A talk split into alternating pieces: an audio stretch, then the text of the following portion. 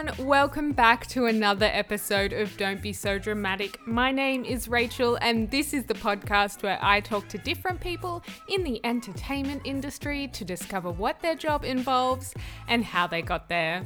For this week's episode, I have with me Carlia Capozza. Carlia is an actress, director, and producer. She is very slashy in her creative career, which is something that I love, and she is an amazing example of how being slashy can be highly beneficial to every aspect of your creative career. Carlia works as a producer for Visible Studios. If you remember, about a year ago, I interviewed Nick Kozakis and Tim Whiting from Visible Studios is and so I'm so excited to have Carlia on with Visible Studios. Carlia has produced some really amazing big projects, specifically some amazing music videos with some big artists like Tones and I and Masked Wolf. These YouTube videos that they have produced have hit the millions of views, so you know they're good at what they do. Since recording that episode, um, Carlia and I and the Visible Studios guys have become great friends, and they are actually producing the series that I have written. So, if you have listened to previous episodes, you might remember me mentioning that I'm in the development stages slash pre-production stages for a series that I've written, and that is with um, these guys. So, Carlia is actually co-directing the series, which I'm so excited about. Um, so, we do talk briefly about that and the process of basically um, being in development together. So, yeah, before we jump into the episode, I just wanted to say a big thank you. I've had some people reach out to me recently and just say how much they've enjoyed the podcast and how much they've gotten out of certain episodes. And I really have to say that I so appreciate when you people do this. It is amazing to hear um, such great feedback, and it really helps me know that the content that I'm creating is actually helpful and of use to people. So, and it also just really makes my day. It um, fills my heart up so much. So, thank you for doing that. Um, I always put my email and Instagram below if you did ever want to reach out to me. Um, so, yeah. But without further ado, let's jump in. Carlia, thank you for joining me on the podcast. I'm so excited to have you, mostly because um, I am so grateful for the support that you have given me as a podcaster. And also, I'd just like to mention that the reason why I find any articles written about the podcast is because you send them to me. So I like half consider you like the podcast producer. kind of. So. I love that. Thank you. Thank you for having me. I was just thinking as well, I was like, I'm probably the first person when your podcast pops up. I'm like, yes, another one. Rachel's got another one. And I'll listen to it straight away and message you. and I love it. It's so nice. Now I'm just uploading for you and only you. I'm like, I hope Carlia sees this and I hope she listens to it. I'm gonna freak out seeing my name pop up. This is amazing. Yeah, you're like, there's a new one out. I must listen to it. she sounds amazing. Carlia, what an amazing name. oh dear. So, um, you are an actor, director, producer, assistant director. You're very slashy, which is something that we love on the podcast and is almost a necessity in one's career. Um, so, I guess well, quickly, I'll start off with how we met because that's an interesting story. Um, so, if you haven't listened to the episode, Carlia works with Visible Studios, which I did an episode with them just over a year ago, and that's with um, Nick Kozakis and Tim Whiting.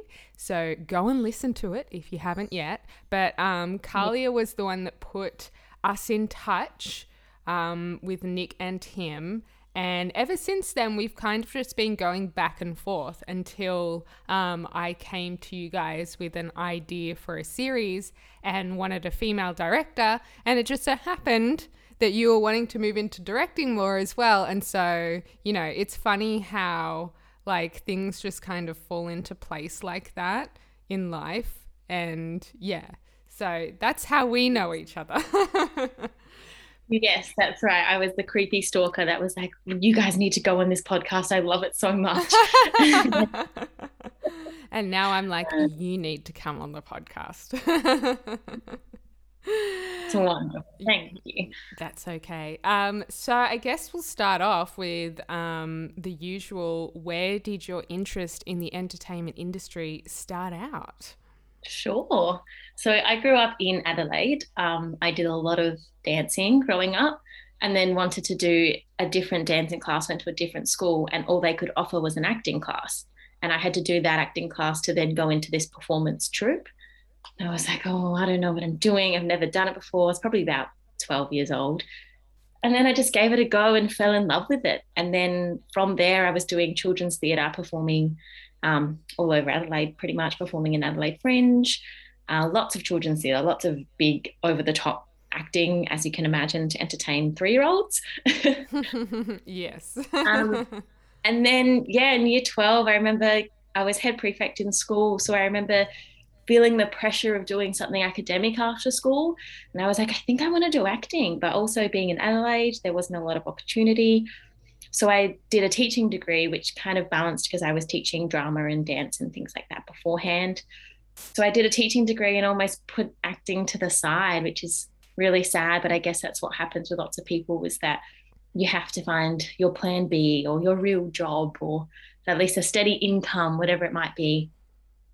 So I did a little bit of acting during my um, university course teaching. And then I just decided I'm going to audition for a program in Melbourne I'd put my name down for one acting school at TAFTA and auditioned, got in, and then I was like, great, I'm going to Melbourne. And that was three years ago now, three and a half years ago. So since then, it's just really been my focus. And I'm very grateful that I did my teaching degree and that I've got that behind me. I'm so much happier now doing what I want to do and making a career out of something that lots of people say that you can't. Mm, definitely. When you were doing the teaching degree, did you kind of always have in the back of your mind, like, I don't think this is really what I 100% want to do? Yes and no. Like, I absolutely love teaching, I love kids. It was just the amount of work that goes into it, and also the people I was surrounding myself with, like just conversations in staff rooms. And I was like, I don't want to don't want to be this teacher. I don't want to be, you know, you get this grumpy teacher that's been in the same school for 20 plus years. yes. and I just couldn't see myself being that person. And as much as I loved teaching and actually like hanging out with kids, there was so many politics behind it that I, and I always found myself in my teaching finding ways to add in drama and add in dance. Like we did a morning song my poor kids every morning would sing a song and do a dance. And they were they were 10 year olds they were like oh miss Capozza do we have to? And i was like get up. We're dancing. So i always found ways to add in drama and dance and theater and things like that. So i think it was always in me and mm. i'm very glad that i made the move. Mm. was there something that like was there a moment where you were just like okay you know what, I'm just going to apply for this and see what happens. Like, what was that moment where you decided, okay, like, I think I want to go to drama school now after having done all of that study? Um, I was on a contract teaching, so it was very uncertain whether I was going to get a job the following year and whether it be at the same school. And then I was applying for different schools. And I remember doing the applications, and my heart wasn't in it. I was writing these, you know, big applications, and I just didn't feel passionate about it. And then I had someone very close to me pass away. And that was the big turning point for me that I thought life is way too short. Um, I know what she would want me to do, and I'm just going to build up the courage and do it. Hmm. It's crazy. Like, I've definitely had moments, I guess, in regards to my creative career, and then just in regards to like life as well, where I I truly feel like when you're meant to be going in a certain direction and you're not doing that, you do, it starts off with that kind of like gut feeling, which you're like, I don't really know what that is. And I've gotten to points where I've literally been like in tears because I know what the thing to do is and I'm not doing that. And I need to make a change, but it's like the stress and everything just builds up so much. So it's just really interesting, like the physical reactions you can have to when you're not doing what it is that makes you happy and lights you up and what is meant to be your life. Um, so I can mm-hmm. definitely relate to that. It's um, it can get a bit crazy. and I also think we're really lucky to sorry, cut you off. No, you um, go. To have something that we are passionate about, that we know what we want to do, and we we feel this gap and we know how to fill it. Mm. Whereas I think there's some people out there that are just struggling to look for their passion. So it's like, you know, there's a lot of work that goes into what we do, and we're so lucky that we've got this drive to push for it mm, as well. Definitely. Yeah, it's always interesting to meet someone that's like, I'm doing this job, but I know it's not what I want to do, but I mm-hmm. don't know what it is that I want to do. So it's almost like, why would I leave what it is I'm doing right now if I have no idea where I want to go? But it's almost like I've had, I've definitely had moments where, um, in my life, I'm like, I just need to stop doing this thing and kind of find the excitement in the not knowing because, mm. like, there's one way to look at it where it's like, oh, I'm terrified. I don't know where I'm going to go. So, like, how do I navigate that? But then there's also the other side of it, which is like, the world is your oyster. It's so exciting that you could literally do anything now now that you're kind of saying no to that thing. But I mean, life things come into play with that. You know, we need to pay our rent. So that's an important thing. Um, kind of. kind of. so when did you graduate TAFTA? Because three years ago, like the amount of stuff and the amount that you're like just thinking about because I know you now and what your creative career looks like and thinking of that only took you 3 years to develop into that mm-hmm. is a mm-hmm. crazy short amount of time but um, very interesting that life can change so drastically in a short amount of time so um, mm-hmm. yeah when did you when did you graduate TAFTA how long is the course is it a year no, it was a six month course, which okay. is also what I loved about it because I'd studied for four years. So I didn't want to do another three years of study again. Oh, yeah. So six months. And um, yeah, I just, I'm, I'm honestly, I, I'm surprised at myself as well because I moved from Adelaide. I knew a lot about theatre, but I didn't know anything about film and TV, to be honest. I think mm. I was on one film set in Adelaide and it was a commercial. Like it was really, really small. So looking back on what I'm doing now and how much I know, it's incredible. Like I'm so lucky. I think it's just the people that have come into my life. I'm just absolutely grateful for them because I wouldn't be where I am now without mm, them. True. And I, I definitely agree. I did a three year drama degree, and I sound like a broken record. I know I've um, said this on the podcast before, but mine was completely theatre. It didn't prepare me at all mm. for um, the industry which is heavily film based and heavily screen based acting, um, which isn't, you know, the fault of the drama school.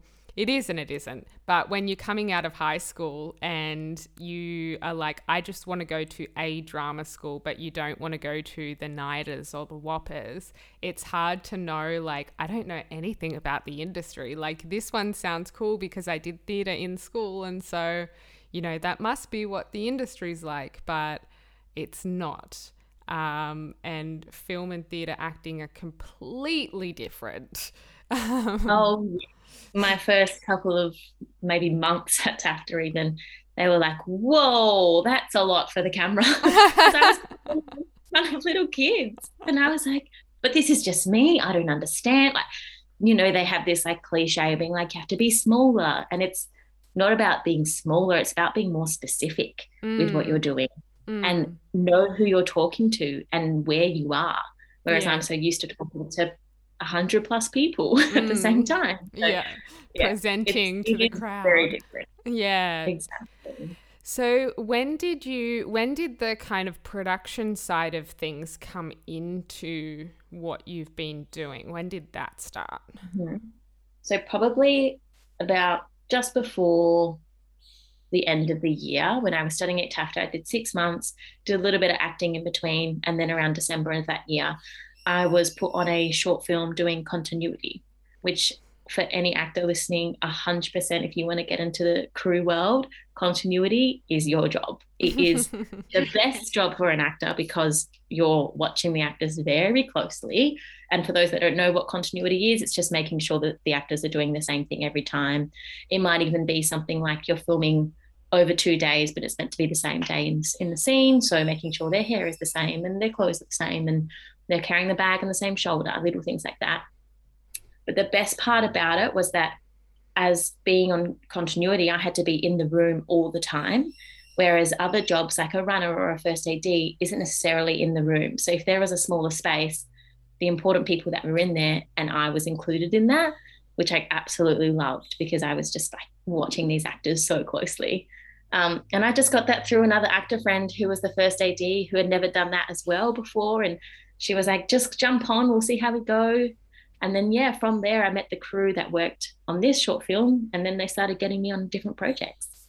Mm, interesting. Um, and I guess, how did you then work up to the other different crew roles? Was it just a matter of being there and being keen and they saw that and then they were like you can you can be an ad you can produce like mm-hmm. this is all you have to do not it, it is a lot of work i'm just simplifying yeah, well, on this short film, actually, the one of the days the first AD couldn't do it, and they were just like, "Oh, Carlia, could you do it?" Me just being naive, yeah, of course, I can keep time. Like that's all I thought it was. I can make sure you're on time. Like I'm very organized, and um, I think they saw that in me that I was organized, and yeah, I just managed to do first AD from there, and then they saw that I could do it, and then started getting me on other projects as a first AD and then with producing, I started as an assistant producer, just kind of shadowing another producer on set and then jumping in. It might just be like little jobs like making sure unit is sorted and catering is sorted. And that was my responsibility for the day.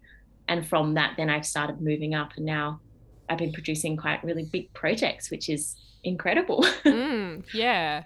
I always I found when I started doing crew roles that it was great because um, it really killed my ego as an actor, which I really appreciated. Not that I was very egotistical, but I guess it just made you understand that as an actor, realistically speaking, you are not working the hardest on set. And I can oh say oh, that with God. full confidence. You're not the first one there, you're not the last one there. Um, you're not doing every single take for all of the project unless it's like a one woman show. Um, mm-hmm. And so I really appreciated that I was able to be like, okay, all I have to do is say my lines and be believable and present this in a way that I want to be, you know, present it. But like, don't be a dick.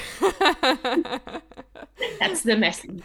yeah but it was that's I think that was my biggest takeaway from taking on like producing projects and stuff like that.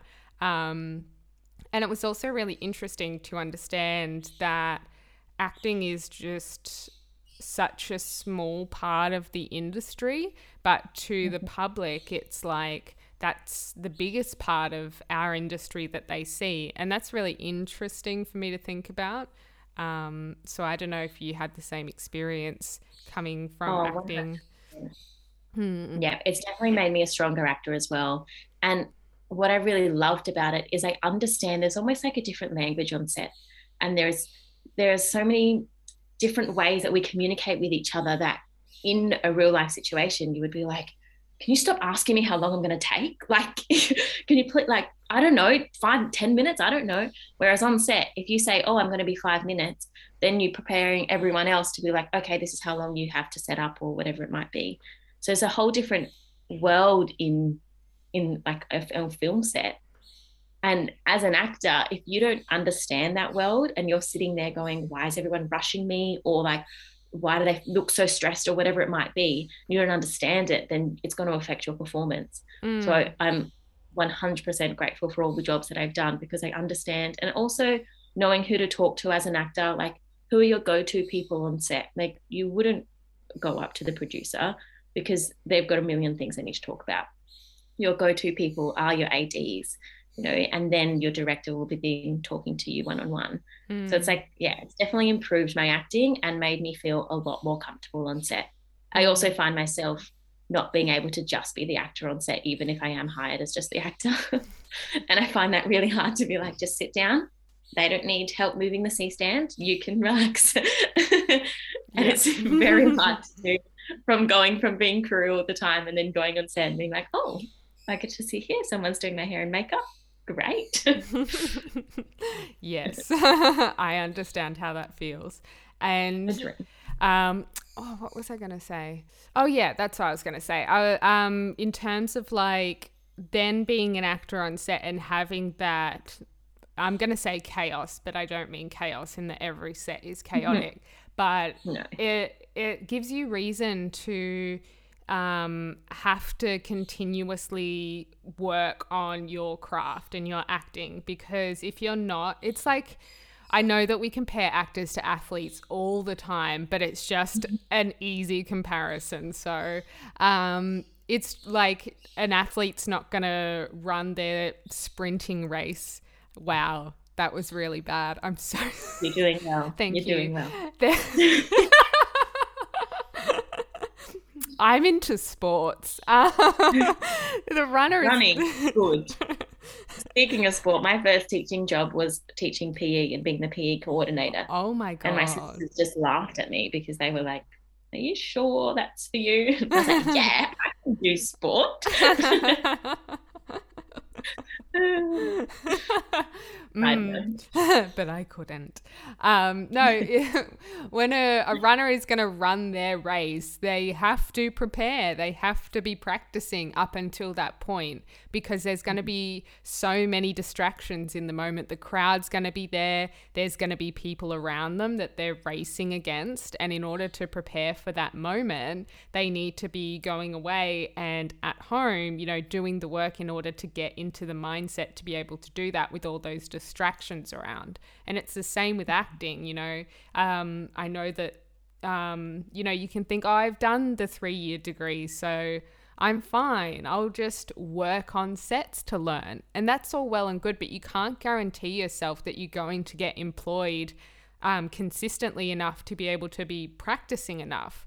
And it's on those mm-hmm. sets that you want to be like ready for that role. So the best thing is to like I know that you do like a lot of self tapes and stuff with friends, which I'm always mm-hmm. like, my God, how does she have the energy to mm-hmm. do that? And I'm always jealous of you. Um, I'm like, God damn it, Carly is doing another self tape. It's more just I just don't know where the energy comes from. I'm like, I'm sitting on the lounge like, what a day. And you're like, just doing another self tape with friends.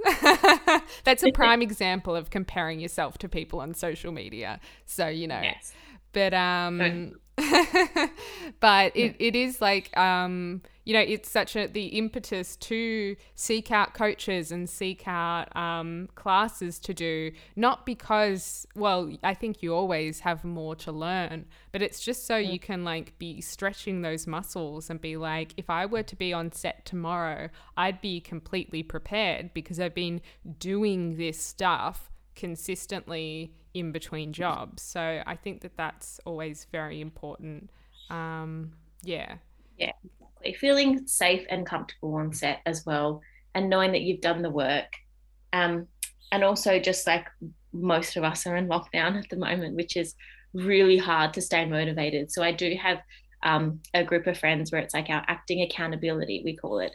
And we're meeting once a week and we're saying, What are you doing acting wise this week? And some weeks we're going, Look, I just did some exercise this week and that's the best I could do. And it was like, great, you're looking after your health. Like some weeks are harder than others, but filming these self tapes, I also signed up to um, StageMilk for a while during lockdown and they, you submit a self tape once a month. And that was just such a big push to say, okay, I have to do this. I have to do it in by the due date. And it's not for an audition. It's not for anything. It's just training and just good practice.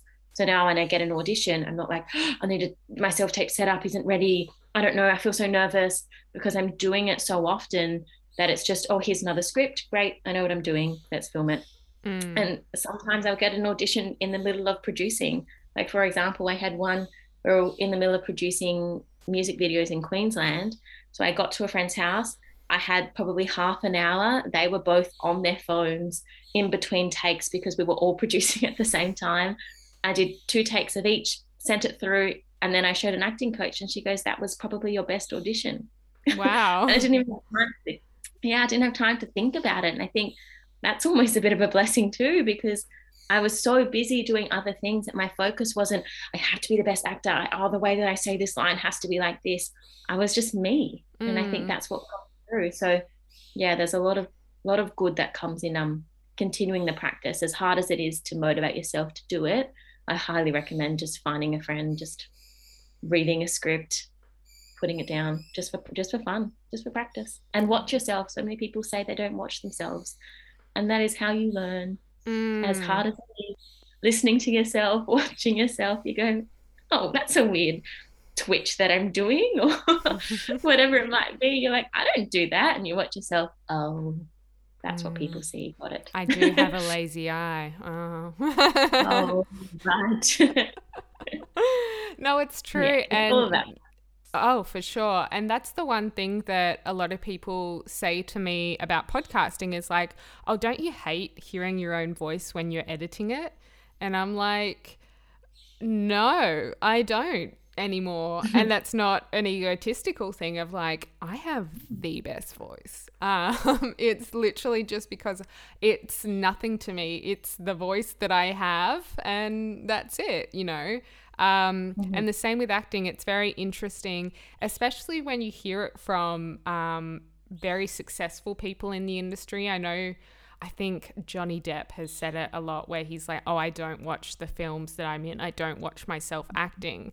And I think coming from someone that is so successful, we can think, oh, well, if he doesn't watch himself, then it must be an artistic thing for a reason, and I should maybe implement that because I want to be successful. And I. Mm.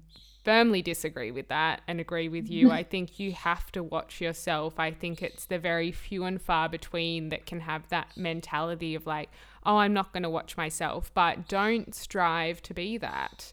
You know, it's you have to you have to look at yourself and be comfortable with how you look on screen how you're looking in those different positions because unfortunately a lot of like what we do is appearance based you know it is like emoting and how we make the audience feel but it's also how you look as a person. And so to overcome that is one of the biggest things that you can do for yourself as an actor i think. Um, being able to be like oh my eye looks weird when I turn to the right, but it's just my eye. I'm a person. People's eyes sometimes look like that, you know?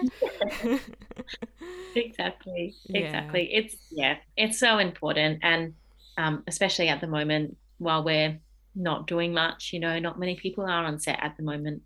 So this is your chance to just watch yourself, to train hard, because then you don't know when the opportunity comes. That's the beauty about our industry is that we might get an email tomorrow and we might be on set next week. Like you just don't know when that time will come. So to make yourself as ready as possible, like an athlete, you are constantly training. So making yourself ready for it and feeling comfortable in yourself. That is like one a big, big lesson that I've learned is watching myself, feeling comfortable with what I'm doing, comfortable with my body, comfortable with what my face is doing, you know you can be so hard on yourself and go back to comparing like i'm constantly comparing myself and then you have to snap out of it and say no that person like i'm happy for that person i'm happy for their success because if they succeed then that means our industry succeeding and that means we'll have more of an opportunity too as well. So it's not a competition at all. If anything you want the people around you to succeed. You want australians to be getting out there and filming more projects because then there's more opportunity for you to do that as well. Mm, definitely. And I think, I don't know if it's, well, I'm speaking from a female perspective because I am a female.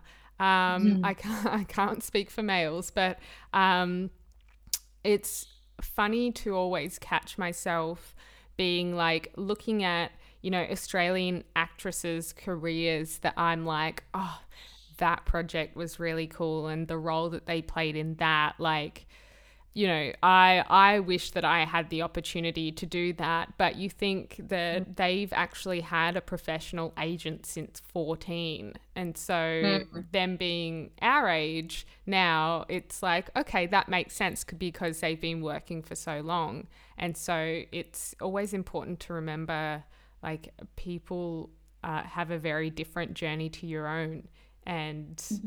it's yeah it's obviously they're gonna have different things happen for them. And as you say like if an australian actress is doing things over in america it is confirmation that they would hire an australian actress. And what are we? Australian actresses. They do mm. love us over there too so. We are good that's why um, now, I you mentioned that you have been able to produce um, and assistant direct on some big projects now, namely mm-hmm. a couple of mu- not a couple, sorry, several. a couple is like one or two. No, several music videos which have like um, a few of them have gone viral. Um, obviously, mm-hmm. we talked about Tones and I with um, Nick and Tim on the Visible Studios episode, but more recently, you've worked with Masked Wolf um, yeah. which I actually looked him up on Spotify recently and realized he's the 200th most listened to artist on Spotify in the world. Oh, Isn't that wow. crazy? That's crazy. Yeah. He's so, so sweet. I'm yeah. very happy for him. yeah. So, um, in terms of like when you're working with people and on projects as big as that that are like you know important because for someone like Tones and I or Masked Wolf, I'm I am I saying masked masked masked yeah it's My God. to say masked wolf. Um, when you're yeah. working with people like that, the things that you produce, they are driving that person's career. And so mm-hmm. um, what did you kind of learn from those bigger sets and how was it working with artists that big and kind of being like, okay, I've literally got to be on my A game. I've got to do my job well. I've got to bring it for this set. What was that like? Mm-hmm. Um, the like the very first few projects I worked on, I was obviously super nervous, but I think once you meet the artist, then you're just like they're just people like us you know like and in the end we're all collaborating we're all working together to get this project off the ground. And being a producer and a first ad i am lucky that i work closely with the directors as well. Um, and also the team at visible that i've worked with multiple times now are like super super supportive. So there's no time where i felt like oh i'm i can't do this or like i'm going to have no support or if i mess up it's all on me. Whereas that's what i did used to think as a producer because you feel like the pressure is all on you because you're the producer you've organized everything. So if something doesn't go to plan then i i would take that responsibility. Oh it's my fault. But it's not like that at all. And there are things that are going to get missed and there are mistakes that are going to happen all the time. So it's just being accepting of yourself and saying all right we're a team and also being able to uh, problem solve on the spot and also prepare for the problem before it even happens. You know for example i'm like you know, I know we're going to be outside. If it starts to rain, what's my backup option? I've already got that option planned before we get there. So then when it does start to rain, then no one panics and we go, oh no, this is our backup set or whatever it might be. Mm. Um, yeah, I think a big thing with producing is what I, my takeaway is use the people around you to help. Like you are not alone. And even though it might feel like all the responsibilities on you, it 100% isn't. Use the team and everyone is there to help you and everyone has their roles for a reason because i've been a first ad for a while i would as a producer organize the schedule and then i'm going hang on that's not my job that's up to the director and the first ad to work together with their shot list and schedule the day and then they'll come to me and then i can go to location and tell them about times or whatever it might be mm. so it's just using using people around you is my big takeaway mm. and with big artists just they're just people like us you know being super friendly knowing what their vision is, respecting their space as well, not treating them any, any differently, just treating them like humans that they are. Great advice. And it's oh, interesting, um, as I was saying before, like um, working as a producer um, has um, been a great thing for you as an actor because um, in the second video that you did with Masked Wolf, you were able to jump in into a small role in the music video as an actor. And obviously, it's very interesting.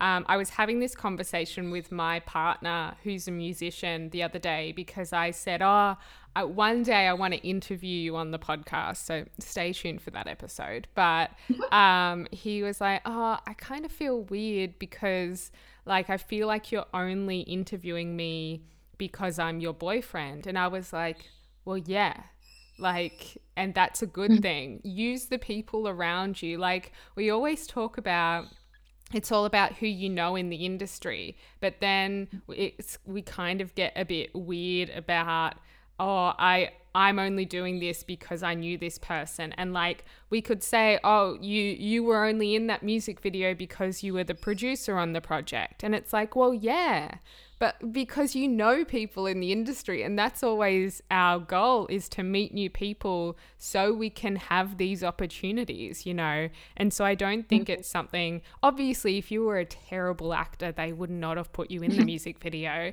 You do have to have the skills in order to pull the role off. But i just think it's really interesting that concept of like um yeah, this, oh, like I'm only getting this opportunity because I know this person, or I'm not getting mm. an opportunity because I don't know these people. I say, if someone's like, oh, hey, like, I know you, come and do this thing, say yes. Don't be concerned that it's just because you know them that you're getting exactly. that opportunity, you know? So. And also, so much of this is worrying about what other people are going to think. Mm. And in the end, no one knows you, no one knows your relationship with that person. And it's it is about you being right for the job. Like there are I have been really lucky that I've managed to get some acting gigs out of being a first AD, being an assistant producer, whatever it might be, on these music videos.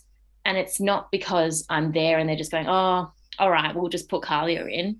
It's because I'm right for the job. Mm. So I'm never apologizing for getting these. And I and I just encourage so many people just to find people online. Like I just had um, a coaching session with Emily Joy, who you had on the podcast. Actually, yes, we love Emily. oh, and she just reminded me the importance of human connection. Like it seems so simple to be like, "Oh, hi, I'm. Uh, you don't know me, but I just saw your show online and I really enjoyed it." Something as simple as that. And that's how you build networks. That's how you build connections. And just being kind to people, congratulating people on their successes. And it's not coming from a place of saying, oh, I'm just saying this because then I want you to cast me. I'm saying it because I genuinely am happy for you. And that's it. And we leave it at that. Mm. So that's kind of the connections that I've made as well, was just being in the industry and making sure I know everyone's names. You know, any actor that comes on set, hi, what's your name? I'm Carly, or I'm this, I'm the first AD today, whatever it might be, using their names throughout the day and just building that connection because you just don't know who you're going to meet and you just don't know where that will take you. And I'm not mm. doing it to get something out of it. I'm doing it just to be kind and to make sure that people are comfortable on set. Mm, yeah, that is such a that's one of my biggest takeaways from the um, career that I've had so far is you just don't know who you're going to meet and when you're going to meet them and why you're going to meet them. Um, mm-hmm. And like even me meeting you, that that is such an example of that because you know I had no idea that starting a podcast would have meant that you would have started listening to it and then you would have mm-hmm. emailed me and been like hey we have this company that does really amazing work and has worked with all of these great people do you want to interview them and I was like oh my god yes of course because I love when mm. people reach out to me because it takes the work out for me but then to be like oh cool but then I've had this script that I've been writing for like a year or two prior to meeting you guys. And mm-hmm. because it was such a lovely interview and we all enjoyed, maybe the boys didn't, but I certainly enjoyed interviewing them. Um, oh, I loved it. Don't worry. but just having that, like, I didn't interview them in the hopes that like oh if i do this for them they're going to pick up my script. It was literally just like uh, of course i'd interview people that have worked with those types of artists and have such an interesting career. And then afterwards you know um, them both saying like oh like keep in touch. Let's like if you're working on anything. Mm-hmm. and i think it was like half a year or so um, in between when they said that and when I went, oh, actually, I have this script. I should send it to you guys. Because um, I was talking to another production company at the time and it kind of sparked this, oh, I should I should send it to Visible and see mm-hmm. if, you know, they they like it as well. And you guys did. And then from there, you know, we're now in pre production or the development stage of um, the pilot and pitching the series and that sort of thing. And so it's just crazy that that came out of me starting a podcast, I guess. Yeah, exactly. And even um, actors that have met me, whether it be like on set or studying at TAFTA, and then I worked at TAFTA for a bit. So I'm very lucky I've got a pool of actors that I can contact. I never thought in a year, two years' time that I would be working for Visible Studios and working with such big artists so they're coming to me being like, oh my God, like, thank you so much for thinking of me. But I met them as actors when I was an actor too. Like, you know, it's just little things. You just don't know where your journey will take you. You just don't know who you're going to meet on the way. Mm. But yeah, amazing. Definitely. And it's always like, I think it's important to not go into situations thinking like, oh, I want to meet this person so they can do this for my career. It's just like mm-hmm. going in just to be yourself and do the best job and being open to who it is you're going to meet because you just, I guarantee it's going to be the, the thing that you didn't think was going to happen or the person that you didn't suspect or anything like that. Um, it's always going to be that rather than like, oh, if I meet Tones and I, we're going to be friends. And then she's going to get me to meet this person. And then I'm going to meet Drake or something. I don't know. I like the journey you went on there. Thank you. Great, great. yeah, I'm ready to meet Drake anytime. Yeah. Ready now. Thank you, Tones. Um, if you could just send that email, that would be great. Thank you. um, and then I guess we can talk about.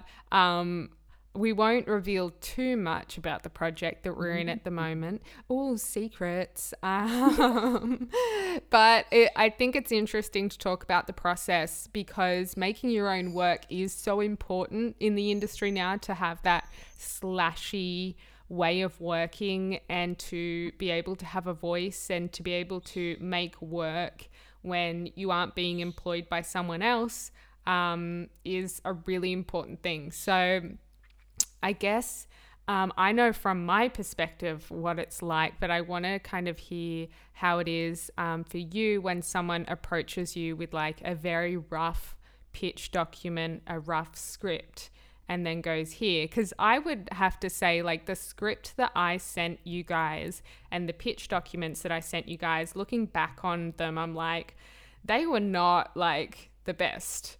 They were definitely not the best. They um, didn't like very well describe what I was wanting to do, but I guess the concept was there. So um, I imagine it's a really interesting job to kind of look at what someone is giving you and to be able in, to interpret, like, okay, I can see what they're trying to do and we can make this into something good.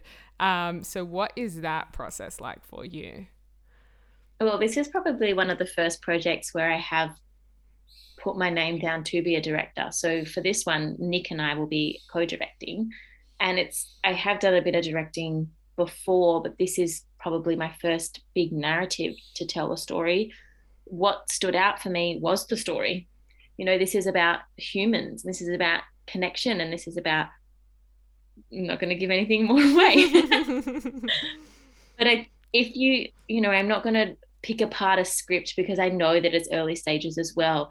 It's more so about the story that we want to tell and also knowing you and trusting you and trusting your vision and then going, okay, I think I know how to help bring this to life. If I didn't connect to it eh, on the first read, then I probably wouldn't take it because it's not like, oh, I'm just going to do this just to get a directing credit. It's also a story that is quite close to my heart as well. So it's there's a personal aspect to it. And also just coming from an actor's perspective is like, if I were an actor and I were to pick this up, would this be something that I want to be in? And it would be 100% yes, because these characters are so thought out and so well developed that it's like, okay, I can see where this is going. Mm. Yeah, it's just the story, I think, is the big takeaway. And if things aren't polished, then that's okay, because that's what our job is in development, is to go through and polish it. And then being sensitive, like obviously it's you, so it's a little bit different. I can talk to you, I'm close friends with you, but if it were someone that I didn't know and just being sensitive to their material and just saying, hey, I've just got an idea here, I'm going to put it out there, have a think about it, and not putting any pressure to say, I don't like this. I think that this needs to change. Um, this is not going to work. You know, just just the way that you approach it as well. Mm. It's um it's interesting like being on the other side of that um, i think the biggest thing that i've learned in terms of presenting my own work to someone else is um, not being tied to ideas. Like I, I will say that this project is based on a story of my life and so there are certain things that we do keep in there because it's a, a true story. But um, i mm. think especially when you're working with comedy um, i think that's the biggest thing that I've learnt as a writer is to not be so um, attached to ideas and to um, scenarios that are meant to be funny or like I don't want to say jokes because I never write one line jokes into mm. stuff. Um, it's more like situational comedy. Um, because I have worked with people in the past who have been so attached to their script and to jokes in the script that it becomes a really unenjoyable process to work with them because we're on set and the actor's saying the line and the the joke and it's not funny. Like if it's not making me laugh on set even though I've read the script many times but if I'm looking at it and it's not funny I've been in situations where I've voiced my opinion and it's been shut down like no it is funny. Like it is. That's the way mm-hmm. it's written so that's the way they have to say it. And like obviously you just go okay no problem and you make a mental note with like I don't want to work with someone like this again. Like this is not it. Because you learn so much from the situations that don't vibe with you as well as the situations that you're like yes this is it. This is what I want to be doing. And so I'm really grateful to have had those experiences with writers and um, with producers that have, you know, brought the script and I've been producing or I've been in it. And I'm like, voicing my ideas and being like, hey, we should change this. And when that's shut down, I'm like, I don't ever want to be a writer or a producer or someone that's bringing, you know, a project to someone and they're like, oh, you know, maybe in this scene or we should do this or we should take out this entire scene. I think you know, you should have faith in the fact that you're bringing this project to someone that knows what they're doing. That's the most mm-hmm. important thing. Like, have faith in the people that you're bringing on in your team um, to know, like, what is going to make the project the most successful. They're not saying that joke isn't funny to make you feel bad. They're saying it's not funny because it might not be funny, you know, that's and that's okay. Um, so, it's not about ego, it's about collaborating and making the best project that you can. Mm. So it's nothing personal if there is any feedback that you get about your writing. Like I just did a table read for a kids show that I've been running and we just threw feedback back and forth and there was not one piece of feedback that I thought, oh my God, these people think I'm the worst writer or like, oh, I really loved this line. Like it's not about that because in the end, we want to make the project that's the best project. So that's why you collaborate with people. That's why it's not just one person making a film. That's why we have so many uh, people to mm. help make it because mm. it's collaboration. And if you're not willing to do that, then you're really limiting yourself. Mm, definitely. And it's, yeah, it's been um, very interesting. Like, um, people don't tell you when you kind of write projects, the process of writing a pitch document, that's like a whole other thing. And it's something that I didn't learn in the industry until like probably in the last year or so. I was kind of like, what what the hell is this? This is so uncreative. I hate doing this. Um, and yeah, I guess that's like one thing that um, I did want to speak on purely because I don't think people hear a lot about it in the industry. It's like the paperwork side of the entertainment industry is like, and this is why, you know, um, and especially in lockdown, you and I have both been saying to each other, like, oh, we haven't had the meeting that we wanted to have, and it's been a month. And it's like, well, it doesn't matter. this is not a race. This is like, we're taking this project at the pace that it needs to go.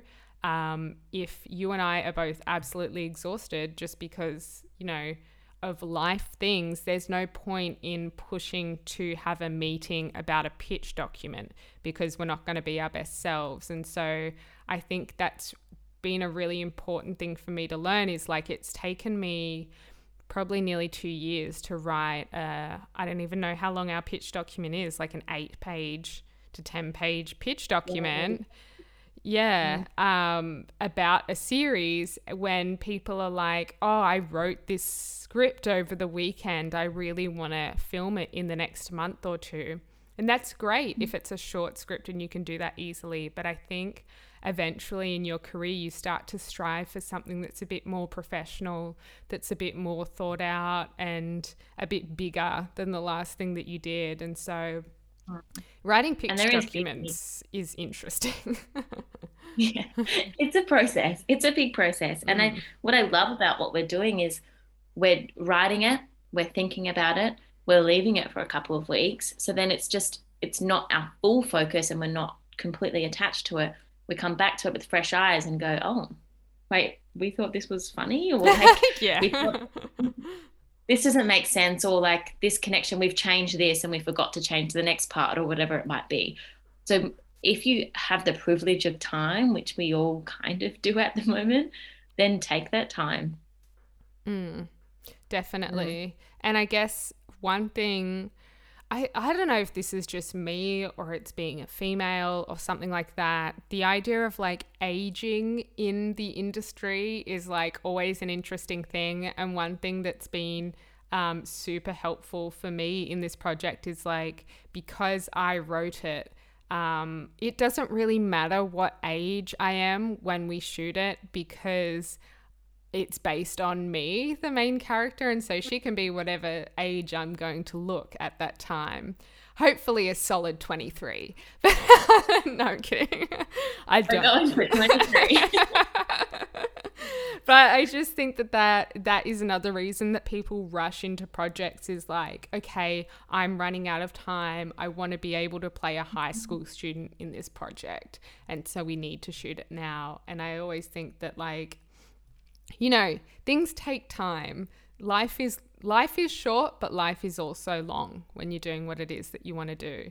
Um, and I think that's why we always kind of gravitate towards those stories of people being like, I was 35 when I booked my first acting job, because it kind of makes you go, okay, like what I'm doing at the pace that I'm doing, if it feels right, it is right. I don't have to compare that pace to the people around me or the projects around me, you know, just because you guys filmed four music videos in a month or something. Was it like a month oh, or two? While in lockdown, we managed to remote produce and direct in Queensland. Yeah. we did. I think it was, yeah, three or four in Queensland, one here. Like it's been nuts. yeah. And like that is not normal also. The turnaround true. is what visible studios are doing is incredible. Like they're not sleeping because they're trying to get this edit finished by a certain deadline. Like mm. that is not the standard. You're like, I'm just Do gonna go to bed. but it's true. Yeah. It's like not comparing the project that we're doing. I don't know how long we've been in development slash pre-production for but it's just like it's the um, i think this is the longest that i've spent on developing something to make it right. And it's been super interesting in that um, to be in that process and to yeah not be like okay well i have to get this out so i can prove to people that i am doing something with my life That's you know right. and even you were saying when you first gave it to us you were like oh i'm looking back on it and it was not ready you know i was not confident with the writing and the pitch and that's because it was the first time you've sent it or like your first draft like if you were to send that off and looking back on it, you'd be like, oh, no wonder why I'm not getting any hits for this. Mm. So you got the time, use it. It's like, yeah. And it's an, an, an, important story to tell. So I don't think it's worth rushing either mm. because there are lots of complexities in this story that we want to make sure we're getting right. Mm, definitely. Um, and quickly before we go, I just wanted to, um, you said that you are producing a kids show which um, mm. is a whole, I imagine, a whole other thing. So, what has been the process of doing that, and like, what are the differences in, I guess, producing something that is made for kids? Uh, very different. This is a whole new process. Um, I I am lucky with my teaching background that I'm using the early years framework and I'm including that in the story. I am writing it. I am um, producing it, I guess. It will come up in that I'll be the producer um, and I'm in it. So there's lots of slashes in this one. Um, but it's also something that I thought I've always wanted to do. Now I've got the time to do it. Let's just give it a go. And I'm really lucky. I've been working with a friend who is studying writing at the moment and just did a course on kids TV. And there are so many more rules that I thought that I never knew existed. Um, something as simple like I was telling you earlier that you know we can't have kids imitating well kids will imitate what they see so if i were to say something kids would copy that so we just got to make sure like anything that i'm writing i think oh it's simple language it will be fine it will be simple but it's actually taking so much more of a process because i want to make sure that everything i'm saying if kids were to imitate it, it would be acceptable and parents would be happy for them to watch the show. mm, yeah. It's very, very different. I never thought I would never think about that sort of thing. I never thought that that was involved in making a kids show. Um, it mm. is so interestingly a completely different world, I guess, um, in regards to just creating content. And it's it's interesting because I guess that means it has such a bigger impact than you realize. Like as you say, mm-hmm. what the show is that you're creating, even though it's such a simple idea, um, you said like you can't have the character throwing a rock in it because kids will go and throw rocks at each other. That's a big impact, you know? Like that's crazy. Um, yeah. So, and yeah. even language like I can't do this, or even if that's the story of the character saying, I don't feel good or I don't like this, then kids copy and say, I don't like this, and they'll copy it and do it for something else. So making the language, you know, like I will try to get better at this, like just changing it so small, but makes a big difference. So I'm learning a lot in this process. Oh, yeah. And I guess it just highlights how much the entertainment industry as a whole has an impact on society and mm. people. Mm. And that's crazy. It's crazy that, you know, the, the things that they view and the things that we create um, can change the way that people talk and the way that they live. it's crazy. Yeah. these little, these little minds. Yeah, little sponges. yes, oh, they are. They. Yeah. Well, Carlia, thank you so much for being on the podcast today and spending some My time pleasure. with me. Um, did you want to plug anything, any social medias, any websites before we go? Um, I guess my social media is just at Carlia Capozza. I'm sure you'll write it down. It's tricky to spell the spell. um, and yeah, check out Visible Studios as well because they've done lots of amazing work and I'm actually also running their social media. So if you follow, then that will make me look good. So do that. Whenever I like comment on something that Visible's done, I'm always like, that's Carlia replying to me. sometimes, sometimes it's Nick and Tim, but quite often it's me. Great. Well, thank you so much for being here, and we will talk to you soon. Thank you for having me. It's been a pleasure.